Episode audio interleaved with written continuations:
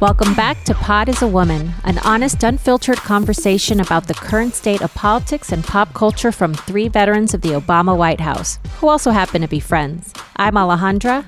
I'm Darian. And I'm Johanna. Today, we have a very, very special guest, Dr. Edith Eger. She is a Holocaust survivor, a clinical psychologist and lecturer, and the author of several very powerful books. We are so excited to have her with us today. You know, in prepping for this interview, I got a chance to read her latest book. Dr. Eger was already a New York Times bestselling author with her first book, The Choice, but she's just recently come out with The Gift. And The Gift is 12 lessons to save your life. And it really goes deeper than that. First, Dr. Eger talks about losing her parents in the Holocaust. She talks about losing her childhood in the Holocaust. She talks about having to find herself and the lessons that she has in finding herself, saving her life, and saving a lot more lives through her work with many patients. It was an extraordinary read that will definitely make you cry a lot, but she talks a lot about finding forgiveness for yourself before you can ever truly grasp hold of your life. And I think we get to hear in this interview a lot of her Edieisms, which, if you enjoy in this interview, you definitely can read more in The Gift um, and The Choice.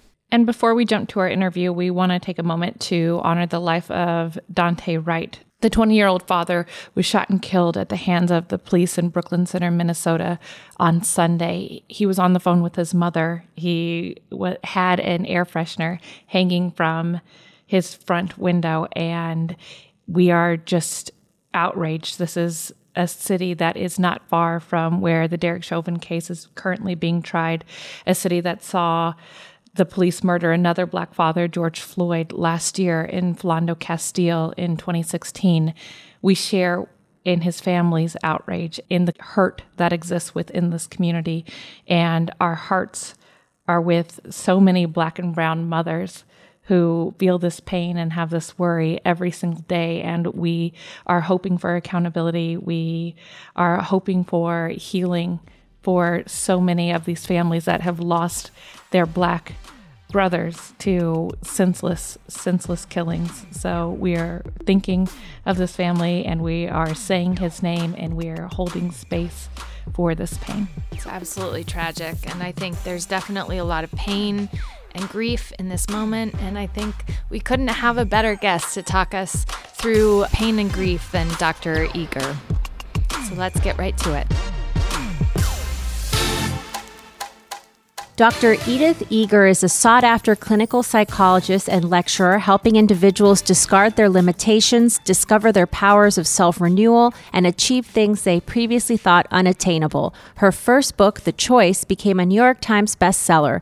In her most recent book, The Gift, she offers a hands on practical guide that encourages readers to change the thoughts and behaviors that may be keeping them imprisoned in the past. We are so honored to have you today with us, Dr. Eger. Thank you, thank you, thank you, thank you for lovely introduction. As I told you before, that I hope to be a good role model to you.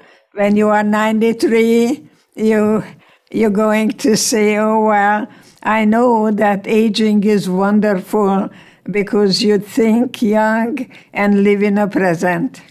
You are a role model no matter what someone's age is. And you actually want to start by quoting something that Oprah said about you. She said, quote, I will forever be changed by Edith Eger's story. So we'd love to start by asking you to share your own story in your own words. Thank you. I uh, wish we had more time. So I'm going to, in the beginning, in the beginning, I was born in 1927 September 29th, and that makes me a Libra. I always put everything on a scale in the one hand, on the other hand, and uh, that's that's my calling. I don't call it my work. I call it my calling. And I am never going to retire because the older I get, and I like to tell everyone that that suffering is about life Suffering is about how you can become stronger, Because if you survived, I guarantee you, you don't panic anymore. You just know that it takes time and you develop more patience and look at life from inside out, not to wait for something happening outside of you. So I'm hoping to let you know that you can save lives, you, the young people, to go out there and let people know that they can really be people who can change lives. You can go to an orphanage and, and you can really call yourself the way I do. I'm not a shrink, I'm a stretch.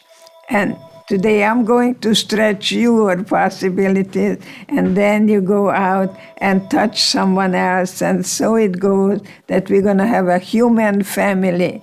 And you can be you, and I can be me, but together we're going to be much stronger by empowering each other with our differences.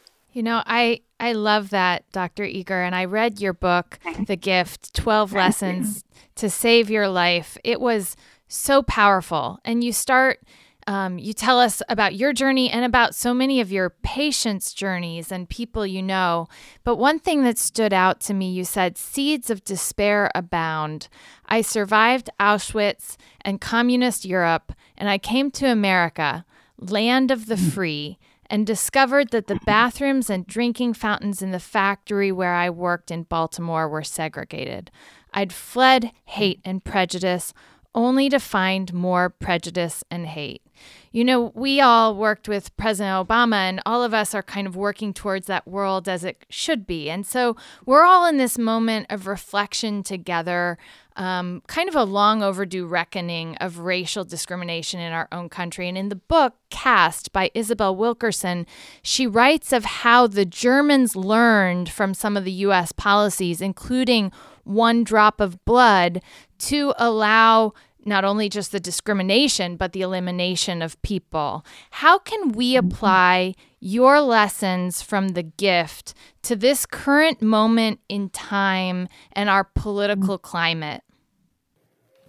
You know, you can imagine how I felt when on January 6th this year, I, I saw a shirt wearing by someone saying six million was not enough. And I began to cry, thinking, oh my God, I never thought I will hear such a thing here in America. I came to America to find the freedom and democracy, and I found prejudice. Prejudice means to prejudge. We're not born to hate, we learn it I think we're born with love and joy and most of all, passion in life. And that's what I'm hoping that you're going to really spread to everyone. And I'm going to give you a standing ovation. So that's what I did in a factory in 1949. I gathered the people of color and we ended up uh, going to meetings. And that's how I got to meet Martin Luther King. And, and the hug, and we shall overcome, is with me. There is hope in hopelessness. One of the things I can tell you that your ancestors and mine didn't have it as good as we do. And guess what? They never gave up. And that's what you carry. You carry that blood, and I carry my ancestors' blood and I know, I know that they must be very proud of me and you too, that you're here, that you work for President Obama. And uh, what a wonderful guy. I'm going to call him a Renaissance man. Well, you write in The Gift that conflict is human, and when we avoid conflict, we're actually moving closer to tyranny than to peace. But there has to be a transition from conflict to peace. And you've seen that having been freed from a death camp um, to a more peaceful time. What does that transition look like? Uh,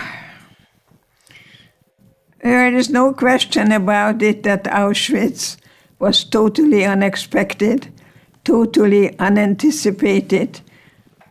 We weren't prepared for that then, and we weren't pre- prepared for this here now. I could not change what was outside of me. I could not ever change the external circumstances.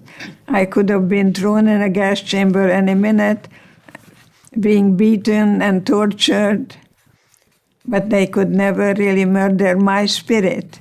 So when we got up four o'clock in the morning, we didn't know where we're going to end up, possibly in a gas chamber. When we took a shower, we didn't know whether water or gas is going to come out. And that's a very, very difficult place to be today as well, to be in a limbo. So, how, how, how do you transition from tyranny uh, to peace? It's, it's a journey. It's a journey that you revisit the places where you've been, you relive that experience, but you go through the valley of the shadow of death. You don't camp there I refuse to be a victim. It's not my identity. It's not who I am. It's what was done to me. I will never forget what happened. And I'm certainly never going to overcome what happened. People tell me I overcame. No, I did not. But I think the best thing I can say that I came uh, to realize that I have a special, cherished wound in my heart. Uh, that I not only made it, but I'm also guiding other people to to trans, to transcend from victimization to empowerment, from darkness to light, and never ever give up hope. That's right. And Dr. Eger, I think that it's so beautiful and so powerful when you say, you know, you go through the valley, you don't camp there, but you have to look back on these on the lessons and what happened in history. And we're seeing that there are some people that are denying that some of these atrocious events ever even happened in the first place. Do you think that there's any hope in educating people about genocide, or do they just want to deny that the worst has ever happened? I think it's important to say that unfortunately genocide is happening as we speak, but never in the history of mankind such a scientific and systematic annihilation of people existed when 15 highly educated people decided that they can put 30,000 Jews into the oven in one day. And this is the final solution of Eichmann, and I am part of that final solution. And you speak so beautifully about trauma and you've been through so much of it and even hearing you say that you know you don't feel like you overcame but you honor this very beautiful wound and you also say that you've struggled with flashbacks and survivor's guilt for a long time and wanted to stay silent what made you speak out so publicly in these books?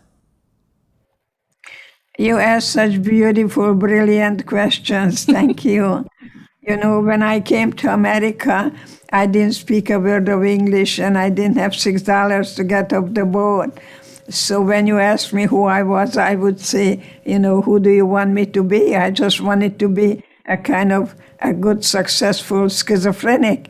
And uh, so what I did when I came to America, I just went underground. I wouldn't do it today, but I didn't know how to really find the verbal capacity because I didn't want people to to uh, see me as some kind of a damaged merchandise. And so, um, what made me started to talk about it? It was at the university. Um, of Texas, actually, when I was doing a lot of work with battered wives, and I have built transitional living centers for battered wives. And by the way, they go back anywhere from seven to 15 times because the husband brainwashes her that without him, she's nothing. And unfortunately, the women believe that too. So we have to do a lot of, lot of, lot of work in uh, explaining to women what it means to have the power within and not to react but to respond. It's another lecture, by the way, a lot of lecture. Um, and, and so I was talking about the battered wives, and then the professor asked, um, uh, How many of you actually heard of Auschwitz? And just a few hands went up. And that's when I decided that I can talk about battered wives and many things, but if I don't talk about the, the gas chamber in Auschwitz, uh, that is my duty. I owe it to my parents. And that's when I began to talk.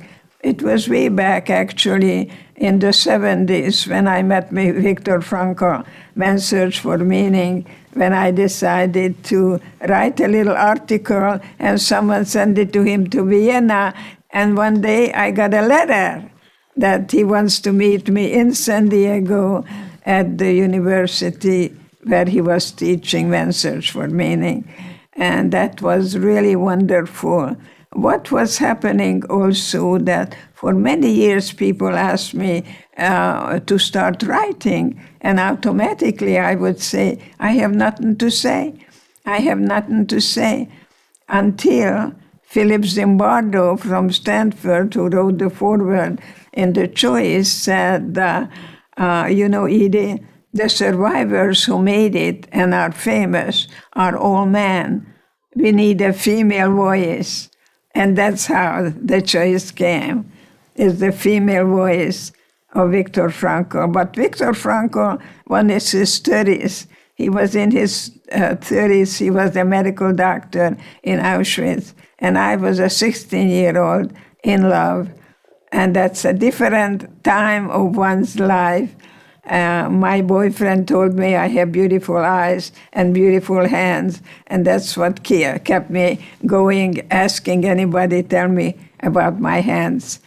And even my sister told me, uh, asked me, uh, how do I look? And there we were, totally naked, and and I had a choice then, as you have a choice now. I like to bring the there and then to the here and now. So instead of telling her the way she looked, naked, no hair, you can picture a blonde girl like that.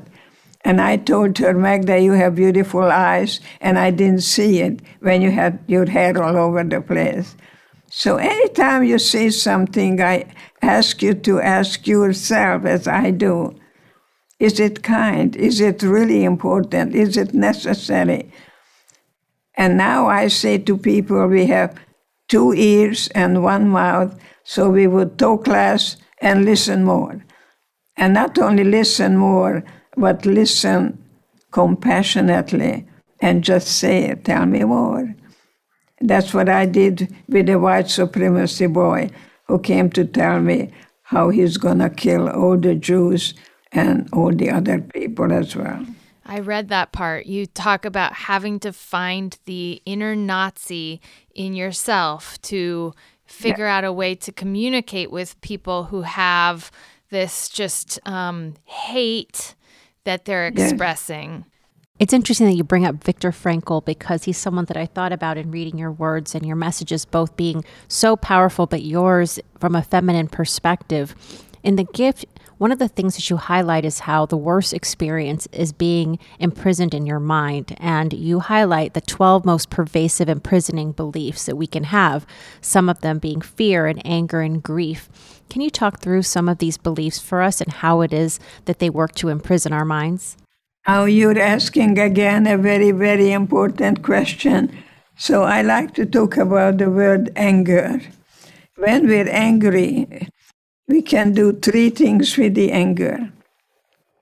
We either vent it, suppress it. I like to teach you how to dissolve it. Because when I'm angry at you, you don't suffer, I do. So it's very important to look at the other emotions that are underneath of anger, that anger is not a primary emotion, And one of the biggest thing underneath of anger is fear. And fear and love does not go together. I've never seen love coming out of guilt uh, either because the guilt is in the past, worry is in the future, and that's why that it's it's very important to look underneath of anger and deal with the fear that will never ever produce love. You traveled back to Auschwitz, and that was a very important part of your healing journey. Can you speak to how confronting the past contributed to your healing? Uh, Magda, my sister, uh, who's alive and well, and she had her 100th birthday in January, oh, wow. and she tells you that she's 99 years old. I don't know why one year makes such a difference, but I don't correct. I don't correct her at all. Uh, I did go to her, asked her to come with me back to Auschwitz, because I went to the funerals of my friends' parents, and uh, I didn't like myself. You know, I was kind of cynical, and so I told Magda to come with me to go back to Auschwitz because my mother told me in the Kedel car. We don't know where we're going. We don't know what's going to happen. Just remember, no one can take away from you what you put in your own mind. And I had to go back to my mother and I had to tell my mother that's exactly what happened. Everything was taken away from me. And I still had my mind and I still have Magda, my sister, so I asked her, I got to go back to the lion's den. I got to look at the lion in the face. I got to reclaim my innocence.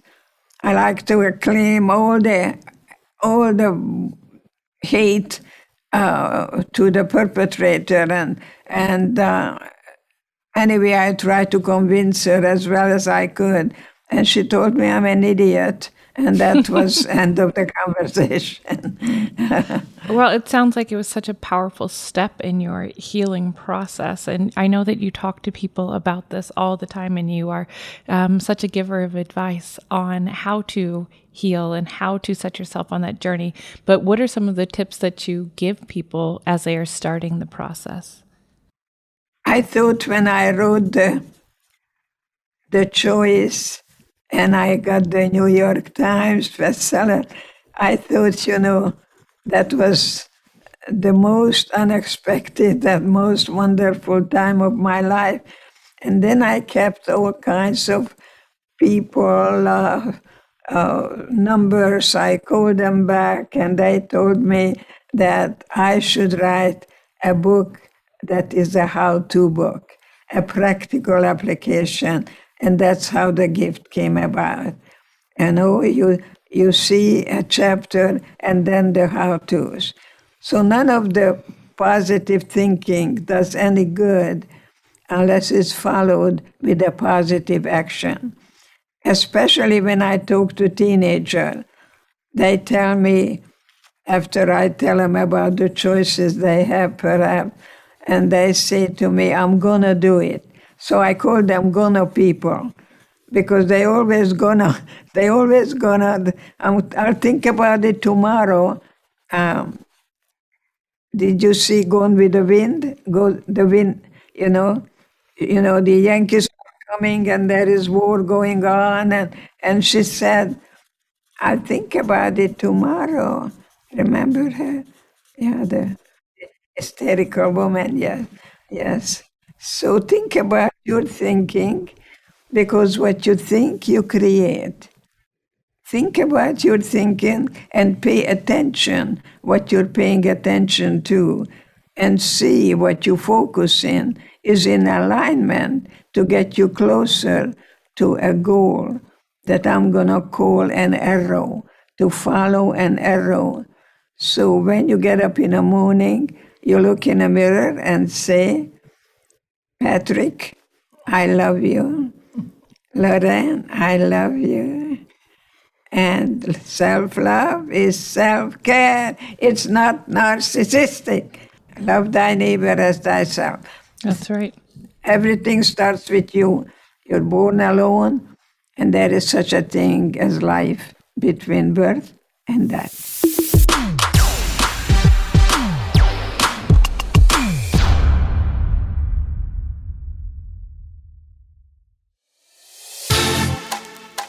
We're all in this kind of equalizing moment with the pandemic and, and, different stages of opening up, but not really in a in terms of normalcy. And a lot of people, to your point, have been dealing with a lot of emotional um, kind of ups and downs and trauma. And I'm curious, given what an expert you are on this subject. Do you have any insight about how people can get through this time and what people should be looking to as far as self care, to your point? I think that everything happens for our greater good. And if you look at life as one day you're going through right now, not a crisis, but a transition. We're going through a transition. There is no going back, there is a new beginning. I think it's very important to really take stock of your life. Where you coming from and where are you now? It's like you're switching gears in a car and then you have to release the clutch. So, what are you holding on to and what are you willing to let go of? My definition of love is the ability to let go. Let go of the need for other people's approval.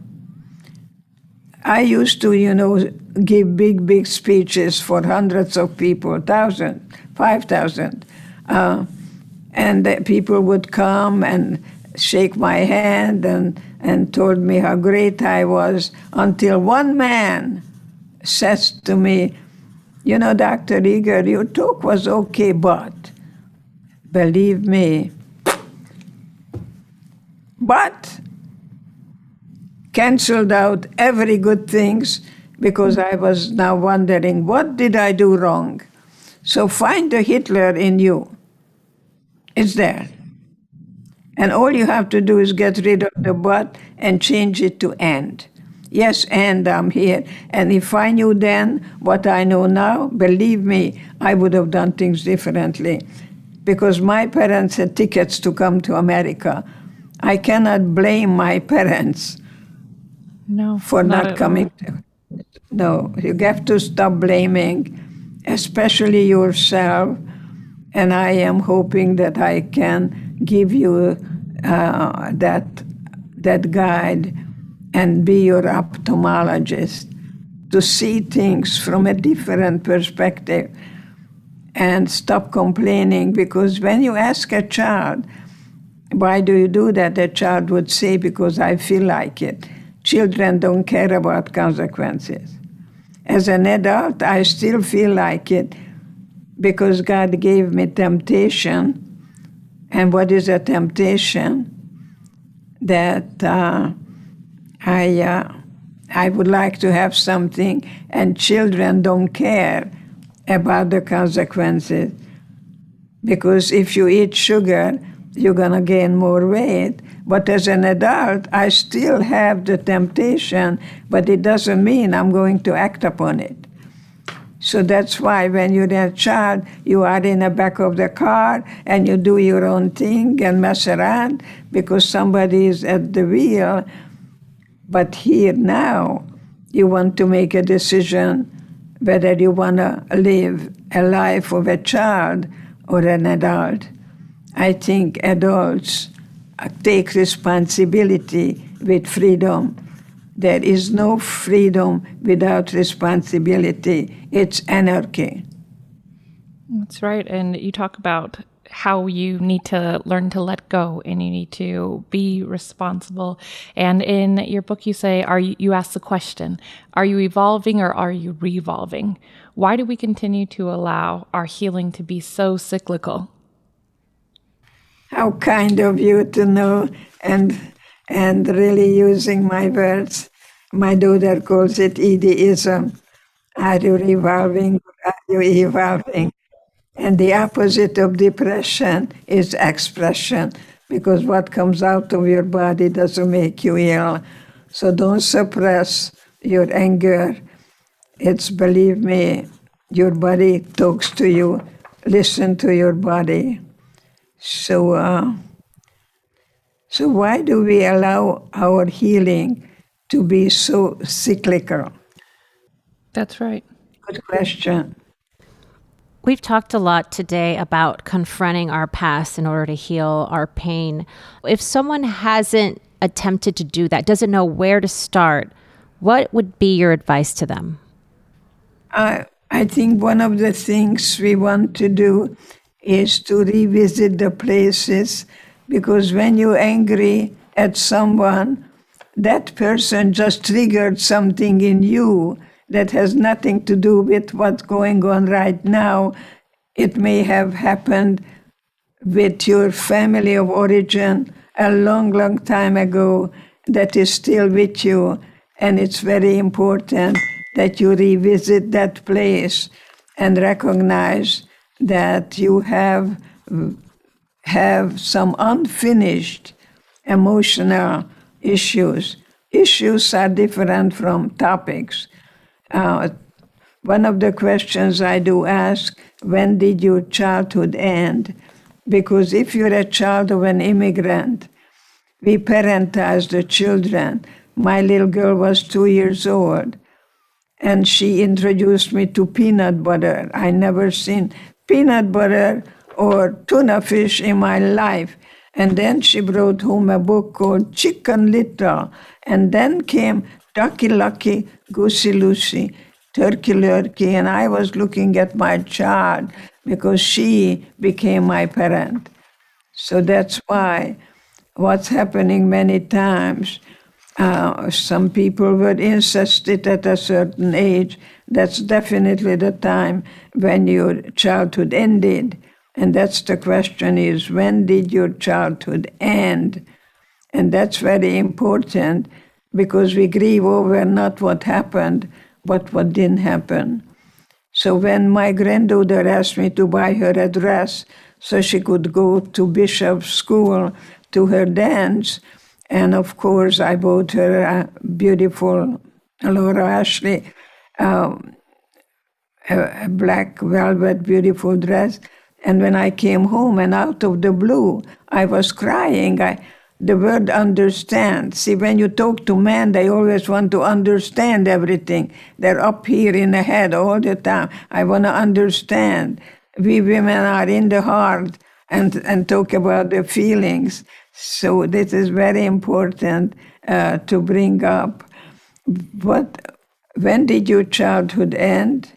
And it's very, very important that when uh, my little Lindsay was uh, in a in this wonderful dress and I came home and I started to cry. I didn't cry because I bought Lindsay a dress. I cried because I never went to a dance. And that's why it's important that you grieve over not what happened, but what didn't happen.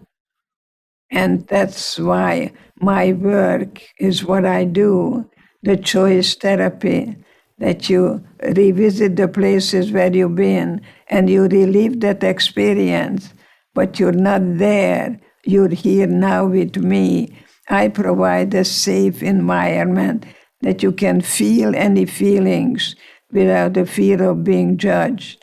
And you cannot heal what you don't feel. So it's very important to cry.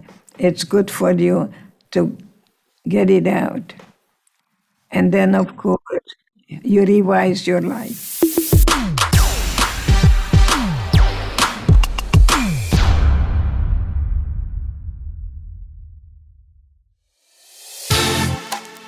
Dr. Eger, um, honestly, you started out by saying that you would be, you would like us as your ambassadors, and I think we're all signing up. we are, we are happy to be your advisors, your ambassadors.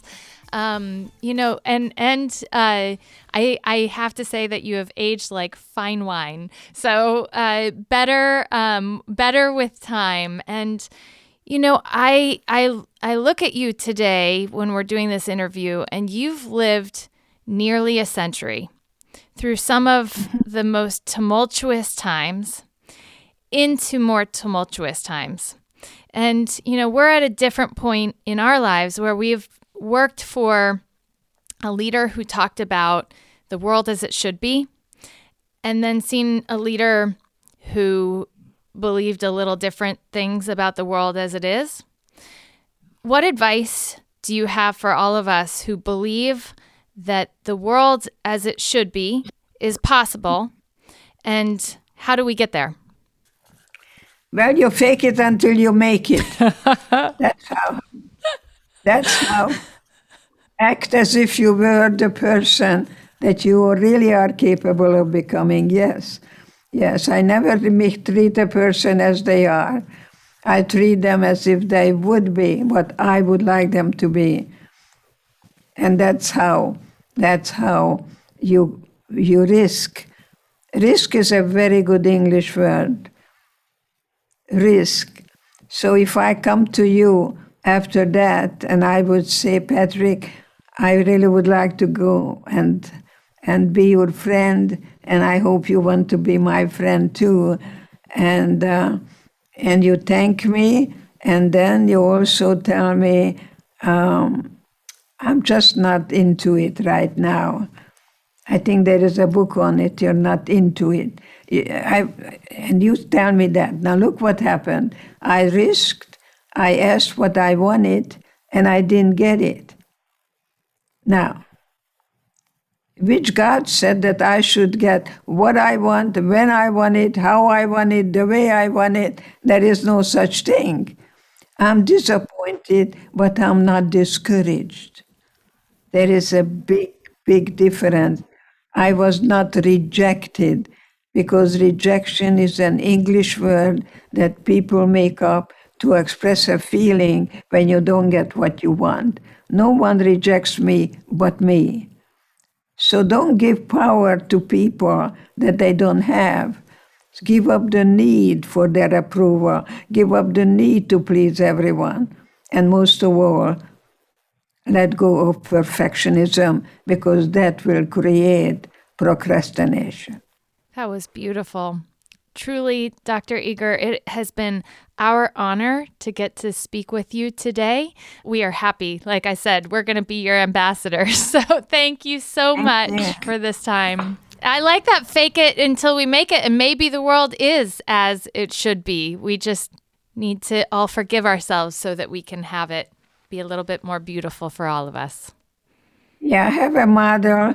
Take a picture of you uh, now and then go look at the picture when you were a little child, when you were a little girl, and you were bright eyed and bushy tailed, and, and you were picturing yourself. Uh, and I, I like you to really get in touch with that little girl and tell her uh, that I am going to be a good mommy to myself.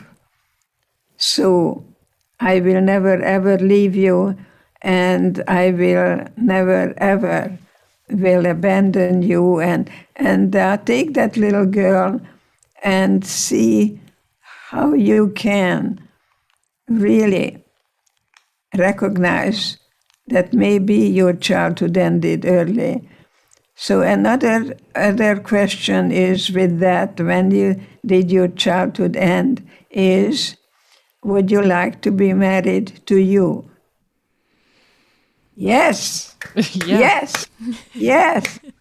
yes, I am. Yes, I can. Yes, I will. That's your mantra. Yes, I am. Yes, I can. Yes, I yes, will. I will. Oh, thank you so much, Dr. Eger. Thank this has you. been so lovely. Thank you.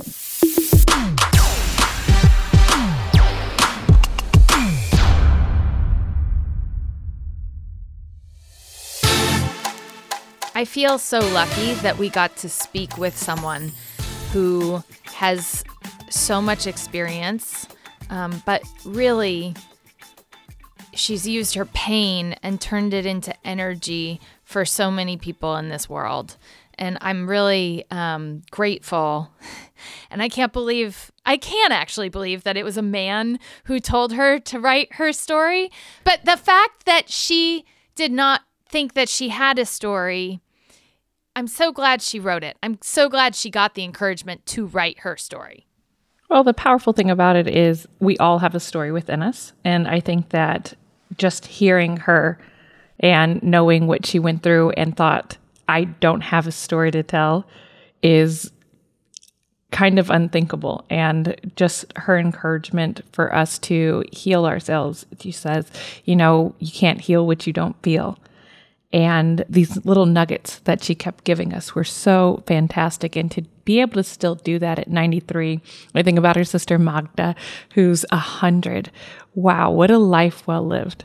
100%. I, I was taking notes during the interview, and there's several things that I'm going to be unpacking.